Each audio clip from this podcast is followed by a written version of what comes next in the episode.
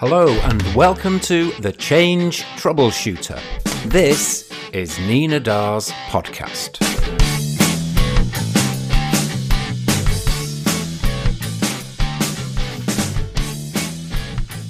Welcome to Season five of The Change Troubleshooter.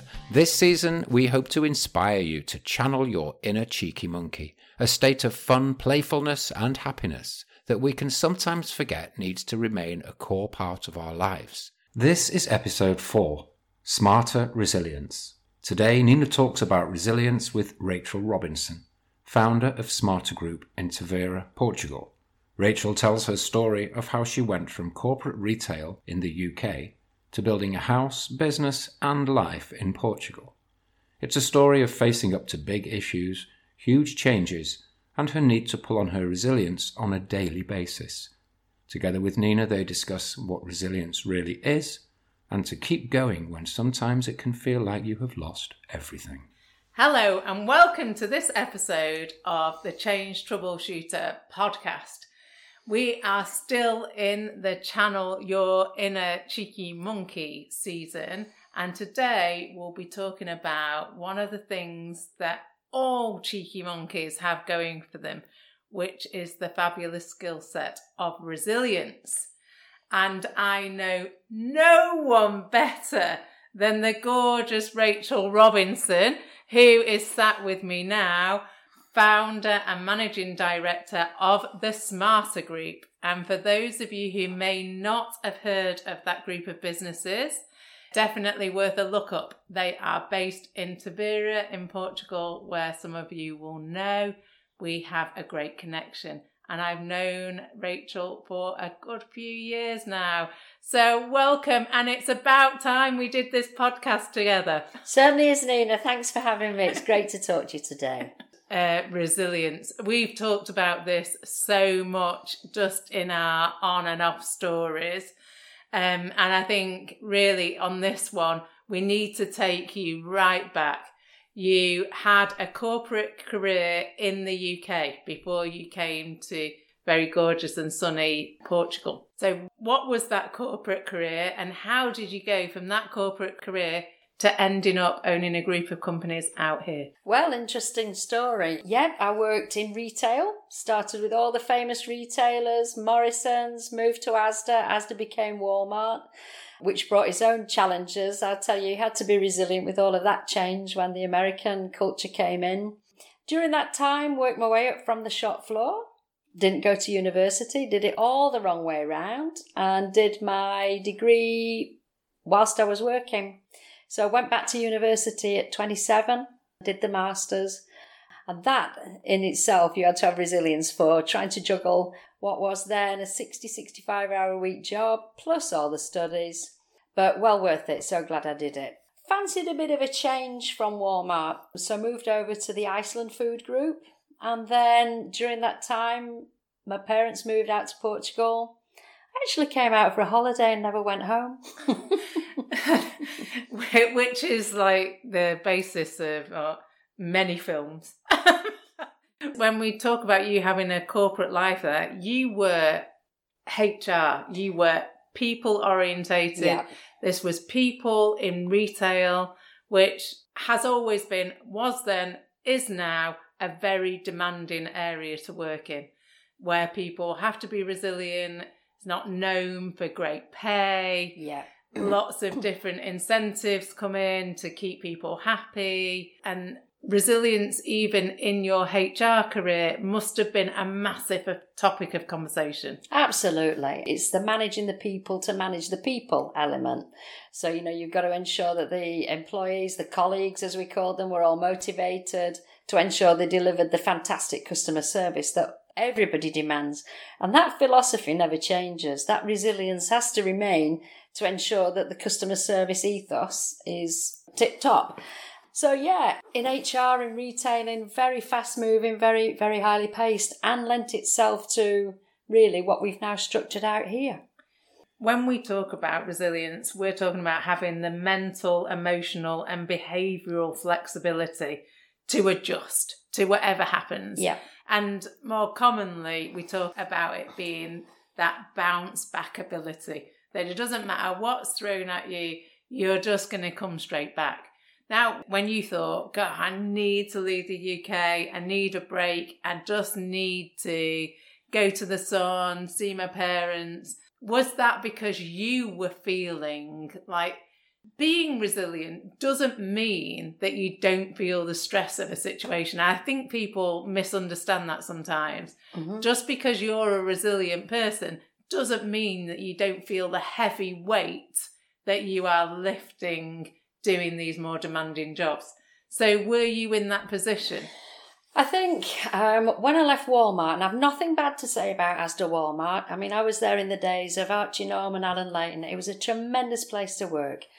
So my move to Iceland just before I came out here wasn't because I was running away from that. It was a change. I was trying to find something, trying to find, it was a bit about me. And I guess I had a bit of a Shirley Valentine moment, kind of. I think that's how I describe it. So, you know, it wasn't a cop-out. It wasn't, I just felt a bit tired. I was searching for that something, wasn't sure what it was. And I think, you know, this bouncing, you just have to bounce into the situation. I kind of bounced into it. Nobody was more surprised than me when I said one day, actually, I think I'm not going to go back. One of the principles of resilience is the way that we engage with the world ourselves. It's not always about what we're looking to defend ourselves and protect ourselves from, but really how we engage with the world. So you came out here thinking you were having a holiday, but there must have been something that happened where you went, hang on a minute, is there a little opportunity here? Um, not sure it quite sprung that way. It was like, I was quite tired, so I had a few months off.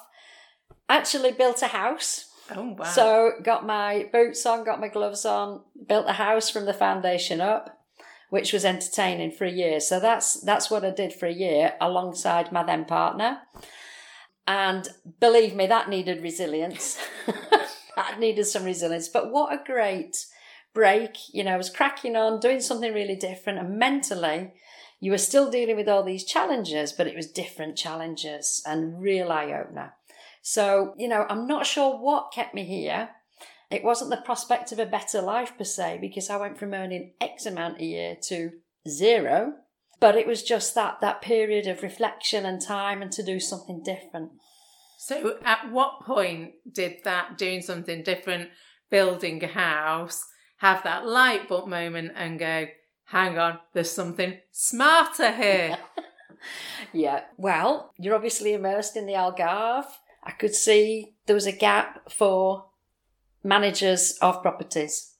So there were a few people here doing a bit of cleaning, bit of cleaning. I just saw a bit of a niche, a bit of a market there.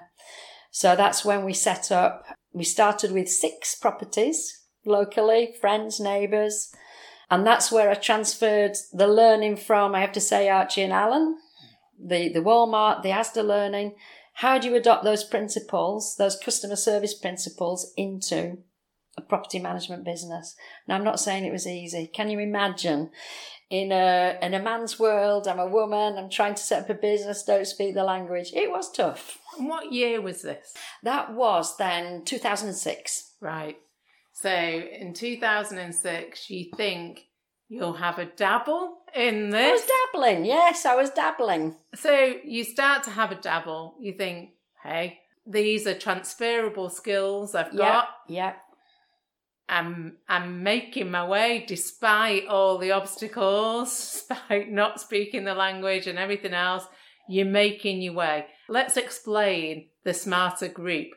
You went from dabbling a little bit, thinking, yeah, I could probably do something here, to having Smarter Villas. Yep.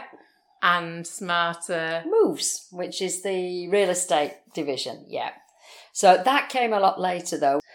But yeah, it took me about three years to kind of get into the groove in terms of, well, quite honestly, two thousand six to two thousand nine was the exploration period. two thousand nine... I moved it into a limited company. Right. So that's when it really started. And the six by then had become twenty-something. And then by two thousand fourteen, it was one hundred. And then where we are today is one hundred sixty. Um, and still growing. It started off, I assume, with just you. It was me in my bedroom. and a computer. And of course, it was all online. I had client meetings at the property. There was no need for a big office at that point. In fact, the office only was born in two thousand thirteen. Right. But now you've got a whole family of smarter people. Of Smarties. We call ourselves oh, Smarties. Smart. How cute. How cute. So how many people work for the group now? So the Smarter family now comprises thirty-three wow. employees or colleagues. Yeah. Smarties. Smarties. Love it. Unlike, well, I bet there's some smarty pants in there. Probably. Exactly, there are. So with all these smart people and smart thinking, you would be led to believe, especially when you go to your office and speak to the rest of the team, it's a very slick operation. And I've seen it. Branding's great, the website's great, you do all the social media, you have a lot of engagement. So people would think, ah, oh, this is a piece of cake. I could do that. Mm. I could just go, uproot my life and just do that. That's and the life know, I should have had. And Nina, I've seen a lot of people come and go and do that. You know, guys who come across from England think, oh, it's just a bit of cleaning. It's not just a bit of cleaning. It's all the trappings that go with it, the legal aspects. You know, they're trying to get things done through other people. Again, you're a foreigner. The foreign bit is less prevalent now. They're kind of more accepting that foreigners are here to stay and we're setting up businesses. But, you know, fifteen years ago, that was a bit of a challenge. And it's not that easy. You've got to build up contacts, relationships, deal with all the legislation changes, and they are thick and fast all the time. You know, as soon as we deal with one piece of legislation, boom, we're on to the next. So that's the bounceability, the adaptability. So, you know, it isn't just about renting. Your industry is change on change on change. Like, I mean, I think many industries are nowadays, but if we just think back and help our listeners visualise what this might have been like. In two thousand six, Tavira was actually not a destination place. Correct. It had just been discovered by yeah. the more traveller savvy. Yeah. The people who were still coming to Portugal for a real Portuguese experience. Mm-hmm. And then since that time, properties needed renovation. Yes. It was quite a leap for people to buy them and take them on and renovate them. They were a lot of passion projects, and slowly but surely, Tavira itself has changed. I'd say in the last ten years, changed quite dramatically. One million percent, yeah. One so million percent. The impact of that change on your industry must be huge, because you go from, I imagine, even though you're an outsider to to this area, still you were providing a business, employment for local people. And it was an area where the local council, the Camera, wanted investment. Yeah. And you have gone through that stage where it's, yeah, let's try, let's even incentivise people to come, buy property here, invest in this area, make it all look nice, to more recently a turning point where they're saying, uh-oh, now Tavira's a bit like Monaco. The locals can't afford to live here anymore. That's right. Now, now the Camera has to respond to that, which yeah. means you, in your industry, go from, yeah, we love it, we love it, we love it, to bam, we're going to hand over a load of regulation, more restrictions here, because we need to slow down the pace of change. That's it. Spot on. And this is where, when I reflect on the journey from two thousand six, when you were simply managing a rental home on behalf of an owner who were earning a few quid. The owners were earning a few quid, nice rentals, great. Then legislation starts with, you've got to be health and safety conscious. You've got to have your fire extinguishers in. You've got to have a license to rent. Great. We land that. Then the taxation boundaries come in, right? You've got to now declare your income. You've got to pay your taxes. And this goes on. And they've built, as you say, this tsunami of people who want to come here, holiday here, live here, golden visas, non-habitual residents. They've opened their arms to the point now where Tavira is overwhelmed. In a great way, it's got a, a rich tapestry of Europeans, Americans, Canadians, Ukrainians, you name it, everybody's here. But now it's become a bit too much. So the, the government now is thinking, crikey, we just got to hang fire on all these rental licenses. So we just got to pull back a bit. We've got to provide homes for our locals. So now the latest challenge is, actually, you can't have a rental license. So now it's everybody's fighting for the same property. So it's who's going to win. And for me, customer service wins that. It's how you treat your customer. And that's going to be the key to, you know, survival, I think, here. And that's industry changing for you, isn't it? That's not, I mean, I didn't even, in my little rundown there, I missed out the big impact, which was, of course, COVID. Where we just, how did we forget that? I know, I don't know how we forgot that. But in that, and I think COVID hit Tavira when Tavira was really getting to the height, starting of its to boom. Bubble. Yeah, yeah, yeah, yeah. It was real boom time, and then bam, COVID hits. Yeah. Now I remember having conversations with you back in those days where the cutthroat change professional was saying, "Clear the decks." Clear the decks, let your staff go, go back to being in your bedroom with a computer because you need to be able to ride that out. Your response to me was, no way. Correct. I will protect my Smarties and my Smarter family until I can no longer protect them, which is what you did, which was a massive undertaking for you. It was. And, you know, because it was never going to last. This this COVID, this pandemic was never going to last. And for me, it was about keeping the quality you'd got because when it did bounce back, you needed to be ready. And that's the bit about resilience, isn't it? You know, it wasn't easy. And to an extent, we're still suffering that because financially, it was a massive strain on the company because the equivalent of English furlough was not great. You know, that's the commitment I made mentally and personally and physically to these guys. And I think I got loyalty back because of that. So most of those employees are still with us now. Um, and of course, at that point, the workforce was sixteen. Now we're double that workforce. So it's that and more. And, you know, we're still, we're still playing a bit of catch up. But I think we were ready. And we actually, the minute we came out of COVID, our company expanded like boom because we were ready. We could handle it. Yeah, we could exactly. Handle it. You held on, you dug in, and I think there's a side to resilience that doesn't often get talked about, which is that resilient people tend to look at the world in a certain way, that they have an enormous amount of gratitude for what's gone before, what they think will come in the future, what's around them. And I always see that in you. You are enormously grateful for everybody that's around you. And that's, yeah. And that was really important. That was a, it was a big lesson for me because that's what you were saying, really. I value all of this. You know, we've got to this point together. We yeah. will get over this together.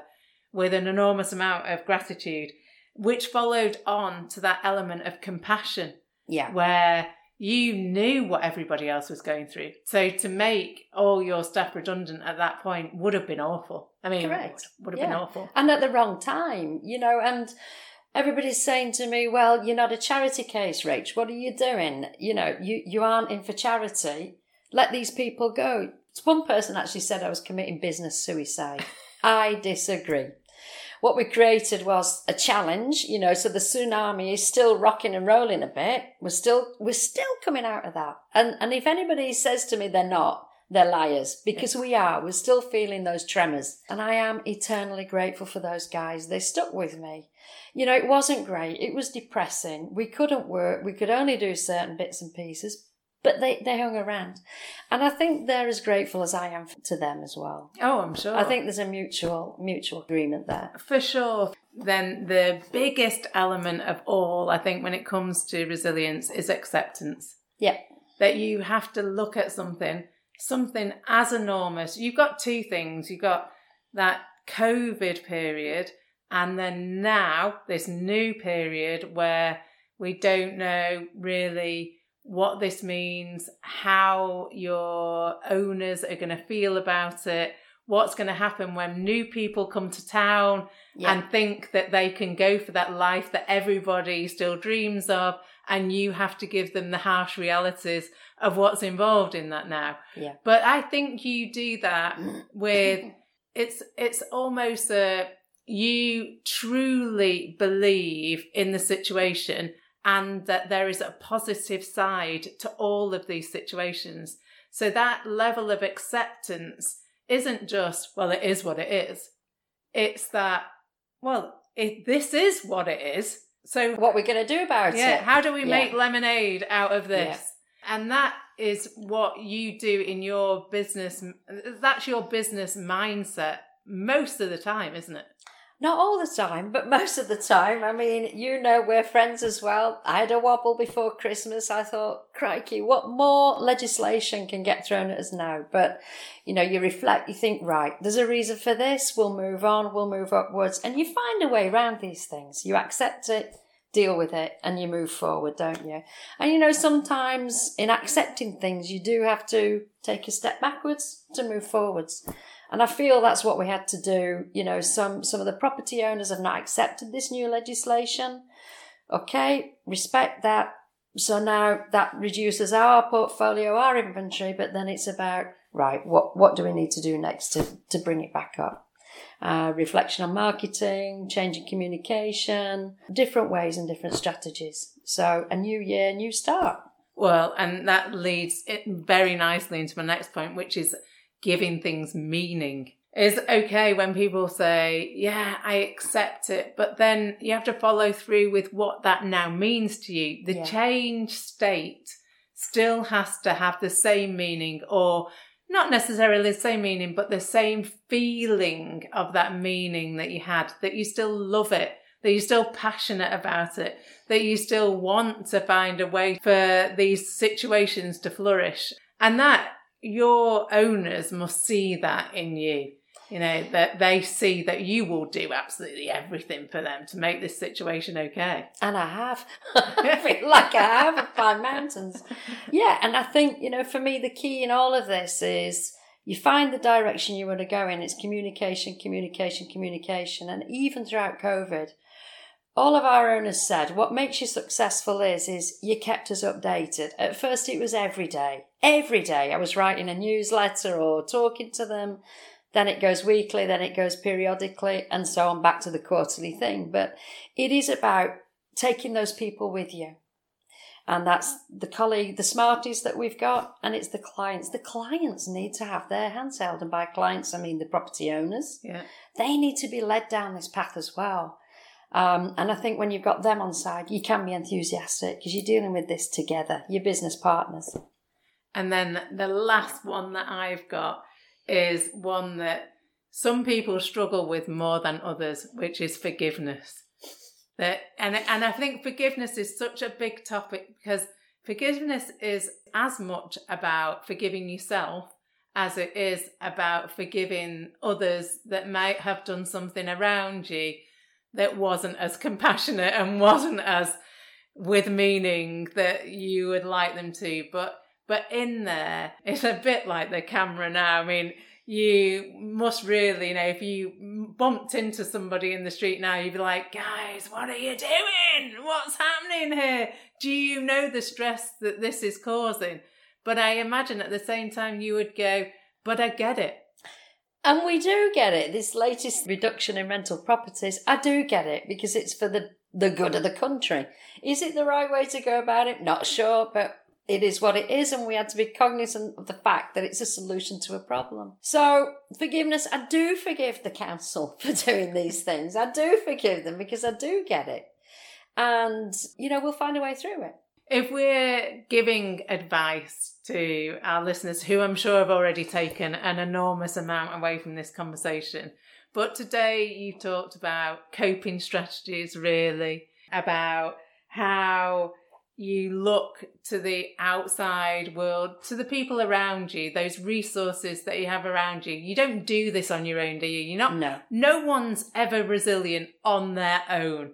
Resilience is uniting it's the team. thing. It's yeah. the team. It is like that family that comes together to play the part that everybody can add here. So what message would you give to other people who might be, you know, at that start of year position? They might be thinking, here it goes again. Am I going to struggle through another year? Is this really going to be better? Can I still dig in here? What advice would you give to them? My advice, so nothing is insurmountable. I mean, every year you think, right, there's a new challenge ahead. Just have the strength. You are great. You can do it. And you do have to have self-belief. That's the, the first lesson. Second lesson, if you've got a team of people, manage them, embrace them, try look after them, try get the most out of them, um, because you can't do it alone. But, you know, life is nothing but a challenge, and these things are sometimes meant to challenge us. And at the end of the day, there's always a hurdle to be overcome. Embrace the challenge. Embrace the challenge. Embrace the challenge. That's what you're doing. That's what you have done. You're coming up to a big milestone anniversary in terms of the business. Well, you know, we can all break our businesses down to lots of milestone anniversaries, and we definitely should celebrate them all. But it's an incredible achievement what you have done here. Thank you. And I'm very proud to know you and to be your friend. And for anybody out there who wants to experience the magic of Smarter Villas or Smarter Moves, even, you try one and then you go to the other. I mean, that's the beauty of this combo, isn't it? Yeah. You get here and then, as everybody does, stares at the estate agent windows going, yeah, I've been here, how can I live here? Then please look this business up, and you might be fortunate enough to meet the gorgeous Rachel. Thanks so much for doing this. Thank you. It's been great, Nina. Thank you. Thanks again to Nina's guests today, and thank you very much for listening to this episode of The Change Troubleshooter. Nina invites you to carry on the conversation with her directly. All contact details can be found on her website, nina dar dot com. This has been a Sun-Soaked Creative production.